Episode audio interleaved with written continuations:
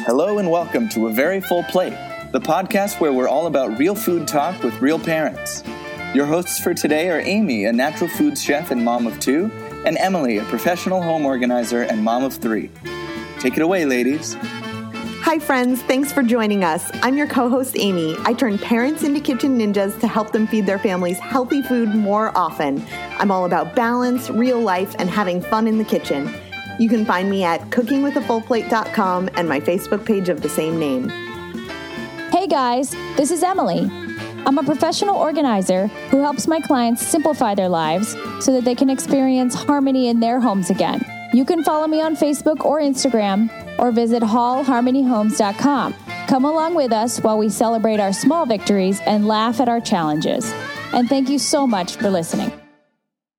Hi, everyone. It's Emily, and I'm excited about our conversation this week. We are talking to Noah. He is from a local farm here in Massachusetts, and um, he is our soil expert for the, for the month of October. And in October, we're talking about sourcing, thinking about uh, your choices for food for your family and where you're sourcing them from, and sort of bringing everybody, uh, bringing some topics up that might interest those folks who are trying to do a little bit better with where they purchase their foods from. And I think Noah makes a great case for local produce and local grains. And I, he works at Aprilla Farms in Essex here in Massachusetts. And Noah, I would love for you to introduce yourself and just tell us a little bit about the farm itself, how you got started there, and what you kind of do on a day to day basis with them at the farm. Sure. Um, thanks for having me, Emily. I so I grew up on the farm. Um, I run Aprilla Farm with my wife Sophie. Um, it's sort of unusual. Many farmers my age sort of came to farming after going to college and thinking they would be doing something else with their life. Um, hmm. I was lucky enough to actually grow up on a piece of land that I had access to. My parents both had other jobs um, and were not farmers, but we worked the farm enough to keep it to keep it a working farm. We boarded horses, we made hay on the land, and it was something that I deeply loved growing up. And I also had a vegetable garden, and through that learned how to cook and really developed a love of food and cooking. I went to college assuming I would become a scientist like my father, and quickly found that although I love science, I loved applying it more. Um, and so instead of studying ecology as an abstract um, discipline, I really came to realize that organic farming is applied ecology. Through that lens, ended up finding myself becoming a farmer. After college, a good friend of mine and I went into business together and started Aprilla Farm um, as a small vegetable CSA. Um, and we also sold through farmers markets and restaurants. When I met my partner, Sophie, we continued to grow vegetables and eventually brought in a herd of beef cattle have recently switched towards an emphasis on winter sales. So, hmm. storage crops and greenhouse greens to serve really an underserved part of the year. So, our CSA actually just started uh, yesterday. Oh, that's great. I would love to talk a little bit what your days look like there. I'd be curious. Um, and then we can dive into the more specifics about um, soil and the earth and sourcing the food from a place like Aprilla Farm. One of the things that I love most about my job is that there really isn't a typical day, um, depending on what time of year uh, it is. Um, my workday might range between eight and 16 hours.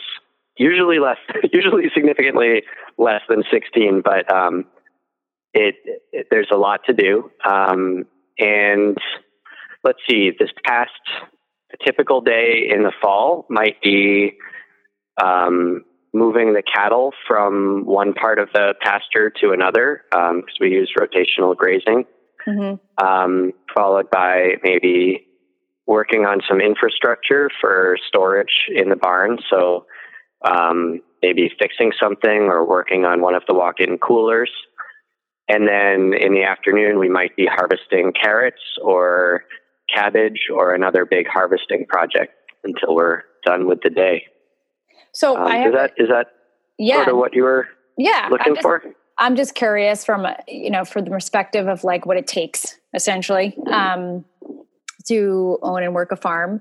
But I would uh, this is something I've always wanted to know, um, which is very simple. But do you guys basically know what needs to be done? How do you keep a schedule of like it's that time of year where we do this in preparation for this? Because I know uh, so much of what you do is thinking ahead for either the weather, the season, what the what the animals are needing next, or is it sort of in your mind at this point? Um, it's a mix. Okay. Um, a lot of decision making happens on Sunday night or Monday morning when we look at the 10 day weather forecast Yeah. um, and maybe do a field walk at the beginning of the week and sort of look at everything. And then we have a master schedule in an Excel spreadsheet. As boring as it sounds, Excel is a farmer's best friend. And so we've got this big spreadsheet that has planting date, where we're planting, how much, when it needs to be started in the greenhouse, any notes, and we also have, you know, a folder with soil tests. And so a lot of planning happens over the winter because we're just too busy in the summer to make all of the planning decisions Mm. as we go. We're Yeah. going to miss stuff. By the spring, we try to know where we're planting everything, how much, what variety, what Mhm. fertilizer and amendments we need, because it's just too crazy during the season. But then on a sort of micro scale, week to week and day to day, it's the weather, and often the weather doesn't follow the report. So, as Yeah. much planning as we would love to do, for instance, we had been planning on Monday that today we would be harvesting our storage cabbage all day because it was supposed to be a beautiful day today. And right Mm. now it's still drizzling. So, we're instead working on making the barn ready to bring the cattle in for the winter. Right. Um, So you pivot. so there's always something to do, and Yeah. remaining flexible is the name of the game, even while trying to keep keep sight of uh, you know the whole list. You know, I think a lot of our listeners, a lot, most of our listeners, I think, are moms. Um, it's called it's called a very full plate. So it's basically about like feeding your family um, Yeah, as parents. And one of the things that we keep finding as a theme is how success in life is much weighted in your own flexibility and your ability to pivot at any given moment because something has happened with your children or something changes. Mhm. Um, and so I think I can kind of relate to that analogy. And I can appreciate that sort of always having this backlog of like tasks to do if weather doesn't permit, you know? Um, right, right. So that makes I would of sense. imagine there's a lot of. I'm not a parent, but I can see uh, some of my friends who are. Um, I think I think some of the challenges are pretty similar. I think you parents might actually have it quite a bit harder a lot of the time. Maybe. I don't know. It depends on the day, right? So, as you know, like the, that's basically the premise of our podcast. So, I'm going to go from here, basically from the angle of what moms are curious about at this point. I know I already asked you a bit about your growing up, how it affected you into farming. I do think that as a mom, I would love to know how to best cultivate this interest in my kids, you know, while still living this sort of modern school schedule life. One do you have any advice on that specifically on how to keep it an interest? And two do you think there was something you could pinpoint in your growing up you know about the experience? Because i'm sure there are people who grew up in farms and are like no never. This is awful Mhm. you know because it's like Yeah. hard or whatever it is can you pinpoint anything that might have kind of struck you about it that kept your interest Yeah. Once again, not being a parent, I can't give direct advice, but I can say what my upbringing was like.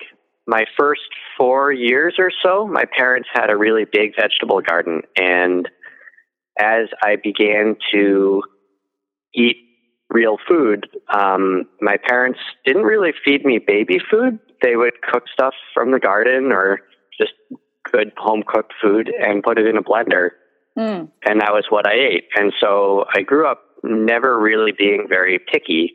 And I don't know if that's because of that or what, but um, seems like a good idea that kids learn to eat what their parents eat and what's normal for their parents. And um, eating right out of the garden. And I remember as a very young child just being out there with my folks, and it was great because it's kind of unstructured quality time where you know you plop a kid down in the middle of the vegetable garden and everything is a teachable moment um, mm. um, even if the parent's not teaching them they're finding stuff they're watching worms they're watching bugs they're putting stuff in their mouth that now we know is cultivating their microbiome um, at best um, and so i think that experience of being a very young kid and gardening being a normal thing had a profound impact on me.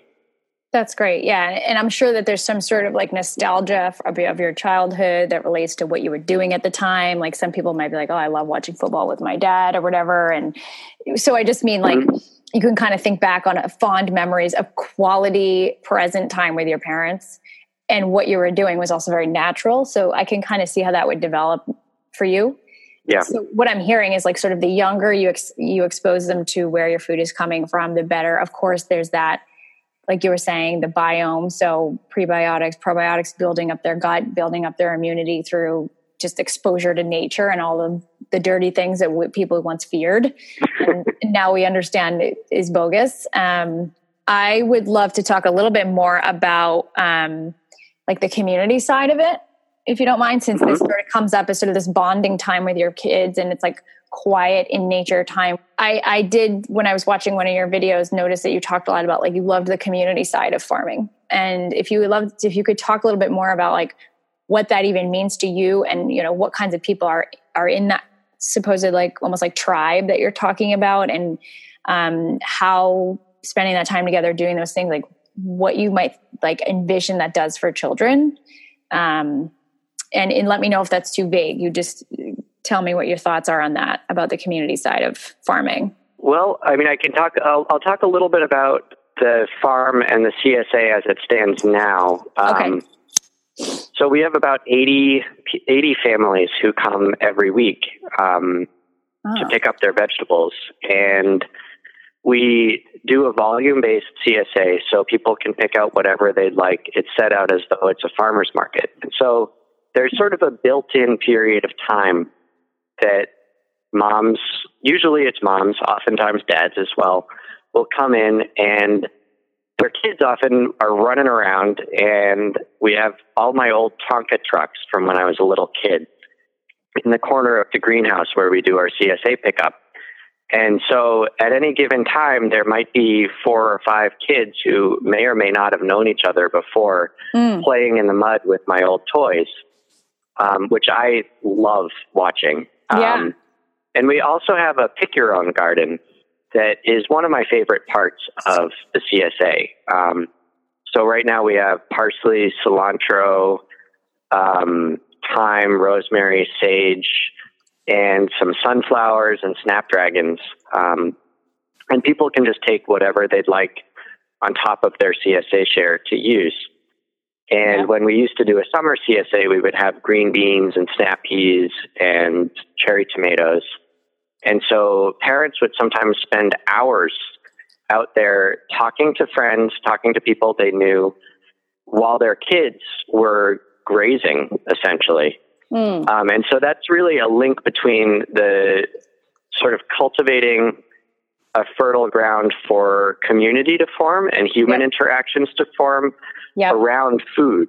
Um, and I think that's really nice. Um, on a sort of macro scale, um, and from sort of like how, how the farm as a business and my life fits in with the community, one of my favorite things is that on in a given week, I will interact with people all across the political spectrum, mm. um, across different backgrounds. Um, and farming sort of bridges a lot of the divides that are too prevalent, I, in my opinion, today. Mm-hmm. Um, so, you know, I could be, my tractor might break down, and my conservative elderly neighbor, who is a master mechanic, will come by who also gets a CSA share as a barter for helping me with mechanical work mm-hmm. um, and help me out Meanwhile, I might take a phone call from a high end chef and we can talk about heirloom potato varieties for a little while. Mm-hmm. Um, and then, you know, a shareholder who, you know, might be a busy, might have a high tech job, uh, and in between driving her kids to soccer practice and everything else. Um, so I get to interact with all of these different people, and the farm sort of can act as a glue within the community because um, everybody eats. Yeah, I, everything you just said was so brilliantly drawn out, in my opinion, or um, you know, laid out, in my opinion. Um, I took so much from it. Like I even took some notes because I'm like, yes, cultivating friendships in a natural environment for kids, huge. I mean, there's a lot of people who listen to our podcast who I'm certain have children that turn their nose at almost every vegetable at this stage. They might be like one or two years old. They might be quote unquote picky. But at the end of the day, I'm a huge proponent of like sometimes I have some friends who have a garden and my kids will go over there and all of a sudden my kids are decided they will try a tomato or they will try something else because they're in this like a camaraderie experience and everyone's mm-hmm. doing it. And like I hate to use the word peer pressure, but it is sort of like not so much pressure, but you, you become more open minded, you become more curious, and you're like, wow, this is just like growing on a plant, you know? it's yeah. Not, it's not well, coming out. When it becomes normal. Yeah um, then it's it's much more acceptable. Yeah. Um, yeah. So it's I not think, it's not this weird thing that mom is pushing on me. It's like, oh, this is this is food. This is what we do. yeah, like my friend's eating it. He loves it. It's natural. This is cool. We can do it together. Um, seeing where it comes from. I I really love the idea of like you know what, just expose your kids over and over again. Eventually, they're going to get curious when their friends are you know doing the same. And it's easy for us to isolate them from that because we're like they, they wouldn't want that. They won't eat that you know they won't eat it at home. So you know mm-hmm. so i love the idea of like that's how you get them interested. Um, and i i hadn't thought about how the farm bridges that gap between all the different humans and their experiences and their opinions and their lifestyles. Um, but of course you witnessing it you must laugh at the different things that you you witness in just one day.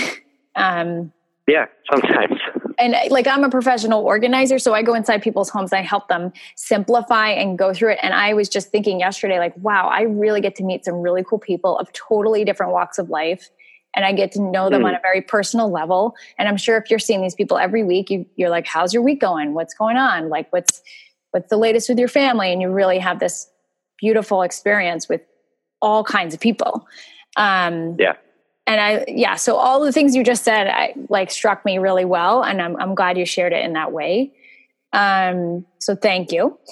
And so I wanted to kind of summarize it so I could give the takeaway to, to parents is like, listen, this is a great experience if you could get your, yourself to a CSA, um, for your kids, especially if you're, you're working towards a healthier life for all of you. Um, you may open their minds to a lot of different things and they might find it very fun um, and maybe make a new friend. yeah. So if you wouldn't mind, I love it if you could give us a little bit, since you are the soil expert, um, about eating locally, the health and nutrient benefits to it that maybe some of us can understand on our level, since I know you're like basically a scientist type, but folks need like a good, compelling argument for why it's important to eat locally and have really healthy soil that your food is growing in. What I think eating locally gives you the power to do is to vote really effectively with your dollar. Mm-hmm. Um, you know, in the grocery store, you have really very few choices. You have basically a choice between California conventional and California organic, and both of them are often grown by the same companies and the profit motive um, is really the main driver. Um, So, in buying locally, there are probably, you know, you can get a whole spectrum of growing practices and qualities. Um, but by knowing your farmer and being able to engage with them and really find out what their growing practices and ethics are, um, you can really choose the types of practices that you want to feed the food from to your family. Um, I would say what the sort of best case scenario and what we aspire to on our farm is um, really trying to harness the biology of the soil to work well with the plants to produce the highest quality food possible. So, yeah. soil is an ecosystem in the same way that the tropical rainforest or a coral reef is. Um, there's a whole food web of organisms that are being eaten or eating one another or cooperating and feeding each other. And so most plants they have roots and the roots are capable of absorbing water and nutrients and fending off pests and holding the plants up. And that's all well and good, but they function at a much higher level more efficiently with these fungi that are fed sugars that the, the plant feeds sugar in exchange for sending out these networks of hyphae, these basically threads throughout the soil that allow the roots to act sort of like super roots. Hmm. And those can only survive in soil that is relatively healthy, that hasn't had too many chemicals applied to it, that has a good amount of organic matter in it, that isn't tilled too frequently or strongly. And those fungi are able to provide the plants with a lot of uh, fertility, um, nutrients for growth, and also can even synthesize some vitamins that the plants can't make themselves. And so a plant that's fed through this fungal network often can taste a lot better or resist disease a lot better than one that is grown in an unhealthy soil that's unable to support that complex biological network that you find in a healthy organic soil. Mm. That makes sense to me. Um, so knowing knowing your farmer and being able to talk to them about soil health or having them like finding a farm who emphasizes soil health often can lead to being able to purchase better quality, better tasting food. Mm. Yeah, and would you say that this is this like a fragile process as far as far as from your perspective of you know noting or testing your soil health? Uh, you must constantly be kind of looking at the roots and looking at the system to be like, okay, something's missing. Or yeah, and we make mistakes. Um, yeah, know, things, uh, oh, things don't go perfectly all the time, um, but it's a resilient it's a resilient ecosystem in many ways, and um, can be pretty forgiving. Um, so there are a lot of different ways that we sort of assess our progress. One is soil tests that we send into UMass or a private lab. Mm-hmm. And a lot of it is just visual and looking at the roots, looking at the plants. Um, you know, just as you can tell if your kids are sick just by looking at them. Yeah. If you spend enough time with plants, you can tell how oh, they're doing. Right. Right. Which that makes sounds sense. a little crazy, maybe, but it, it's it's a no, thing. It's real. It, no, it's a it's a fair analogy. I mean, I think you do something enough, you really get for like intimate with it. Like you just know when something's up. Um, so totally makes sense to me. It's not something I would ever pick up on because I don't have enough exposure. But I, I think, like you said, knowing your farmer and knowing that they're really concerned with that will make you feel like confident that they're that they're on it. You know. Mm-hmm. Um, would you say like we don't need to get into numbers because people who listen are from all over, but would you say that like prices at a CSA are competitive or uh, to like a or organic at a grocery store or say somebody's like thinking about doing a CSA, but they're maybe intimidated by, you know, how much is it going to cost me? Am I going to get my money's worth? You know, um, what, the, what do you think about the pricing and, or maybe the length of time that the, the food stays fresher? You know, in what way might you motivate somebody that in that perspective to go to a CSA? Well, I think pound for pound, um, it is competitive, um, yeah. and it depends on the CSA and it depends on the model of mm. the CSA. Yeah. But generally, you're basically making a deal with the farmer saying, you don't have to put all this energy into retailing Mm. And in exchange, you get something that's often closer to wholesale price. At least right. that's how we see it with our like with our CSA because we don't have to take all of that stuff to a farmer's market. Yeah. So we save a huge amount of money being able to then offer our produce at a pretty good deal. Fair enough. Um, yeah. So it's a win-win that way. So in that respect, it's competitive.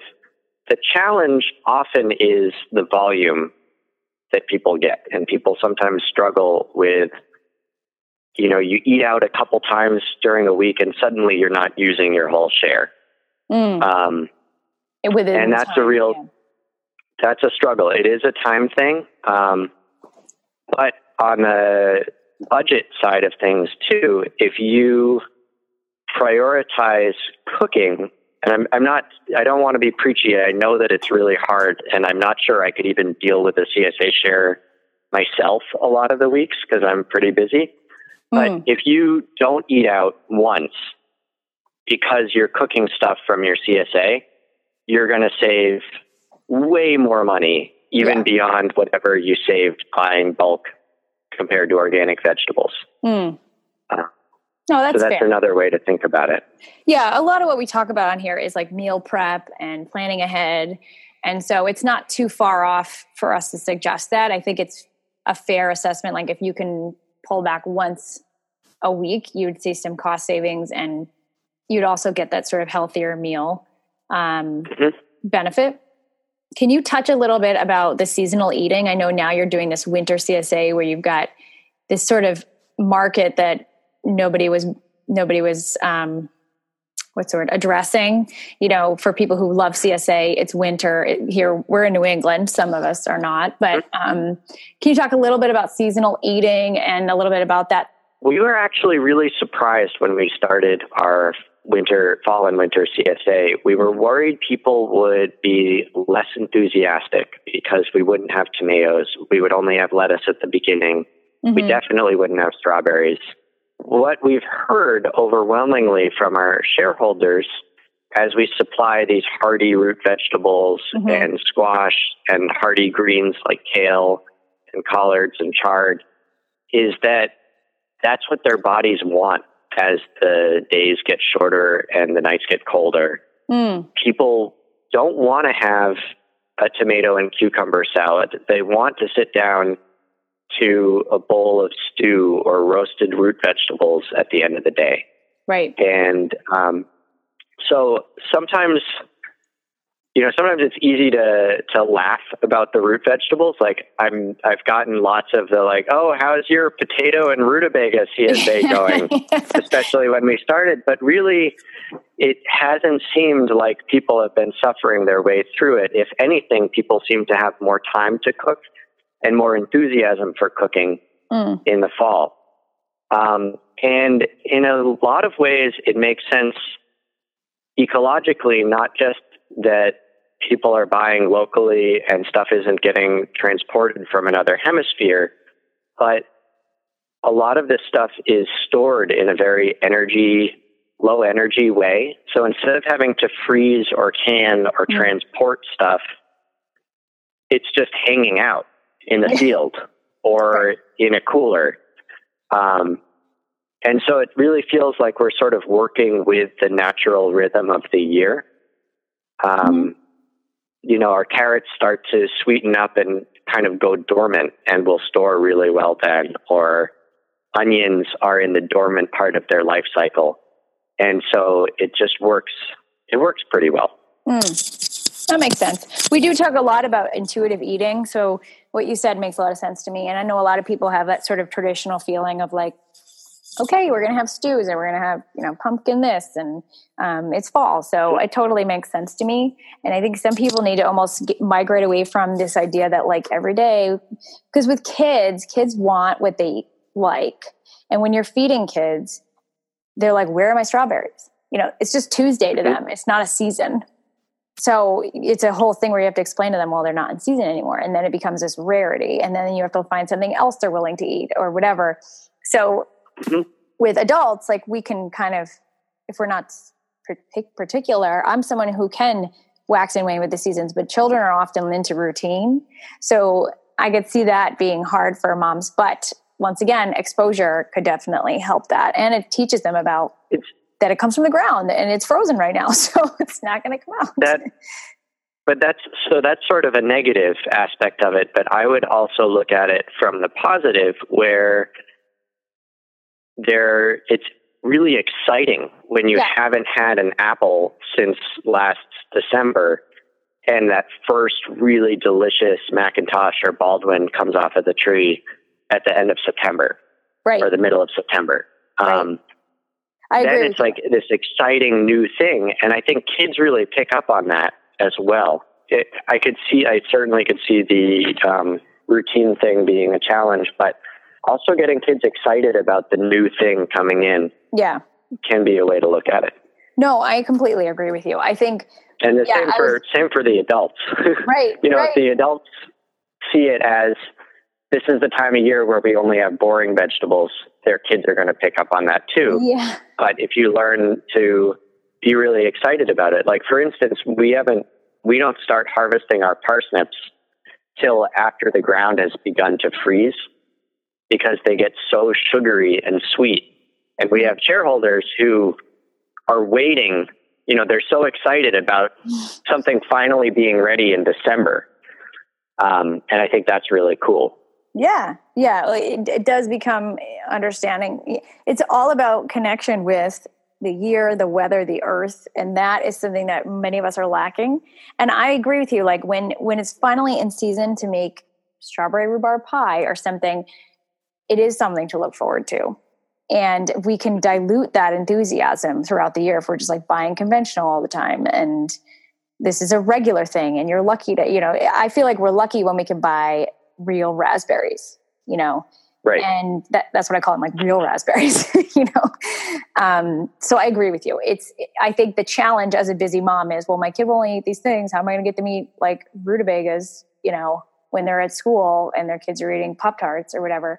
But still, you can go one step closer and keep your fruit in season and teach them to get excited. Just like we get excited for, you know, some of us get excited for Santa or the end of the school year or summer. You know, there there is that sort of lead Yeah. up time. They totally pick up on it, and I agree. It's it is on the parents to keep the enthusiasm going and keep this, you know, and and, it, and we should. Why not? You know. Um, that's cool. I, I appreciate that, and I, I apologize if I was too vague. I just sort of wanted to see, like, what you know, what do you think about seasonal eating? You know, like, what's your mantra on that? Let's say, as a mom, you're ready to sort of embark on a small garden, right? And Mhm. when you talk about this whole ecosystem thing, it, it kind of overwhelms me personally, where I'm like, oh my god, I don't even know where to start. I would be afraid that I'm doing it all wrong. Um, what are some tips, like maybe three tips you would give to someone who's starting a small garden?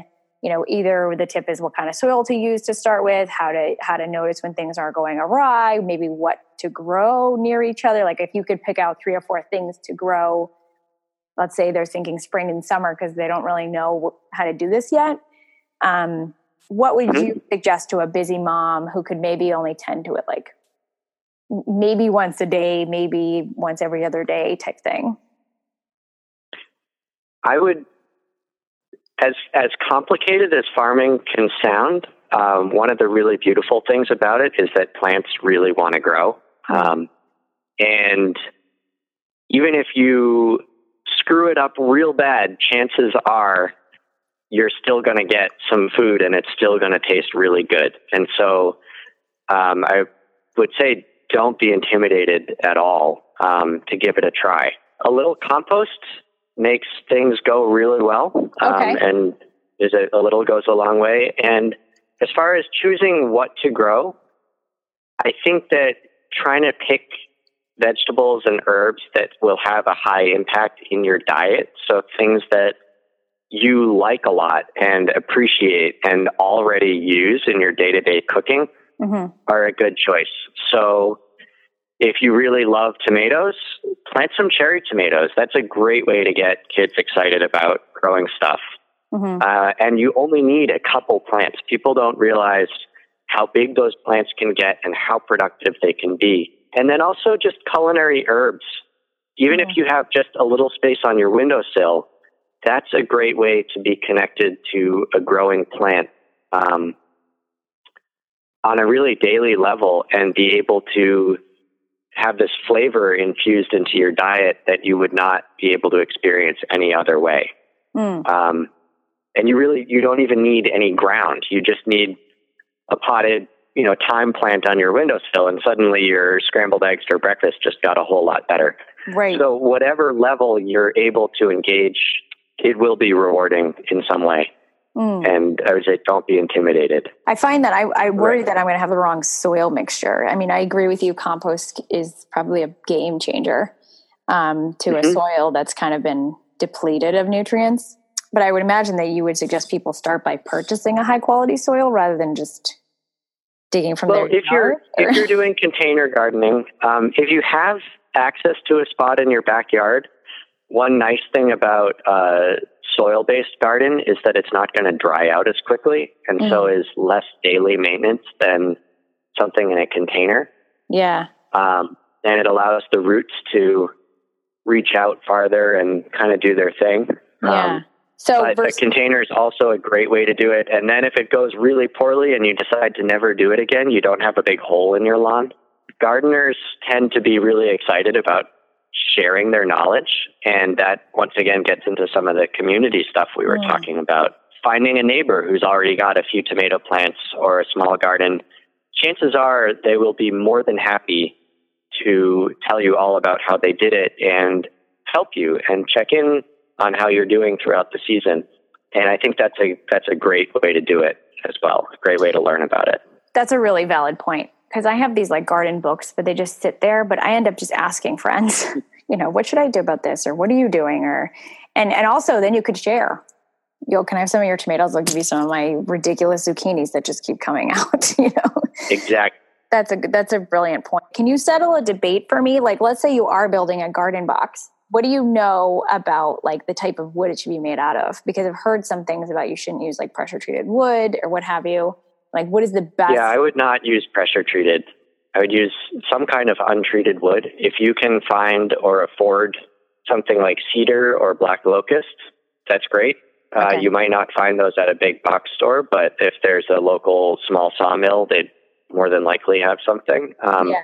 But even regular spruce or fir like two by eights or whatever from the the hardware store yeah will last probably five or six years before okay. you have to replace. I appreciate so that. Yeah. i would absolutely go for an untreated wood. Okay. That was our understanding. But we were like how you know when someone hands you free wood you're like can i use this for a garden? You know or what? But um agreed. That's cool. So and that th- not to say you can't use scrap wood. I'm i'm all for using free wood or wood that would have been discarded. Yeah. Um, but you can tell pretty easily if it's got that greenish tint to it and yeah. it feels heavier than it should. Yeah. Uh, if you're at all in doubt, just don't use it. Yeah. Yeah. Agreed. Okay, great. That's helpful. Um, is there anything specific you might want to say to people who are raising children um, in this modern, you know, way that's very busy and, you know, maybe they're intimidated by heading to a farm because they're crunched for time or they have super picky eaters. Um, we've talked a lot about some of the great benefits to it, but I wondered if you had a, a voice, you know, amongst these moms and you wanted to reach out to them and say, you know, something about why they should come to the farm or why they should go to their local farm. Um, is there anything that comes to mind when I say that as far as like what would you do to try and motivate them, you know, with those challenges in mind? Um, I would say to follow your taste buds. Um, you know, don't don't take on a project out of a feeling of obligation, but find whatever it is that your area produces that you really like, whether mm. it is um, grass fed beef. You know, you really, if you've got a really carnivorous family, go find some beef that's raised by someone who's very conscientious and cares about how it's produced and treats the animals well, mm. or and do it because if if you like the product, if you don't like the product, don't force your family to eat it. Um, right. And if your family likes sweet things, buy some local honey. Maybe go to an orchard, and get some fruit I, I really resist the notion that good food and healthy food is a hardship. And I think that's a real problem with how we talk about food in the United States and especially around healthy food, mm-hmm. um, where we assume that it's this like chore or, you know, you're doing like penitence or something. Um, so I would say start with what tastes good and get curious and try stuff. I love that. I, I really do appreciate that sentiment of like, this is not punishment. This is your livelihood. So enjoy it and, uh, you know, sp- start small. If you live in New England yep. and, you know, it's fall, like get some apples or, you know, start with something you know is going to be popular and then slowly integrate more if you become more interested instead of feeling like, oh, I should be doing this, I should be doing that, because moms are very taking on too much. And yeah. um, the whole idea is that we should just do one step further to feel good about it and celebrate that. So, what you said feels very achievable and it feels fair, in my opinion. So, I appreciate that a lot.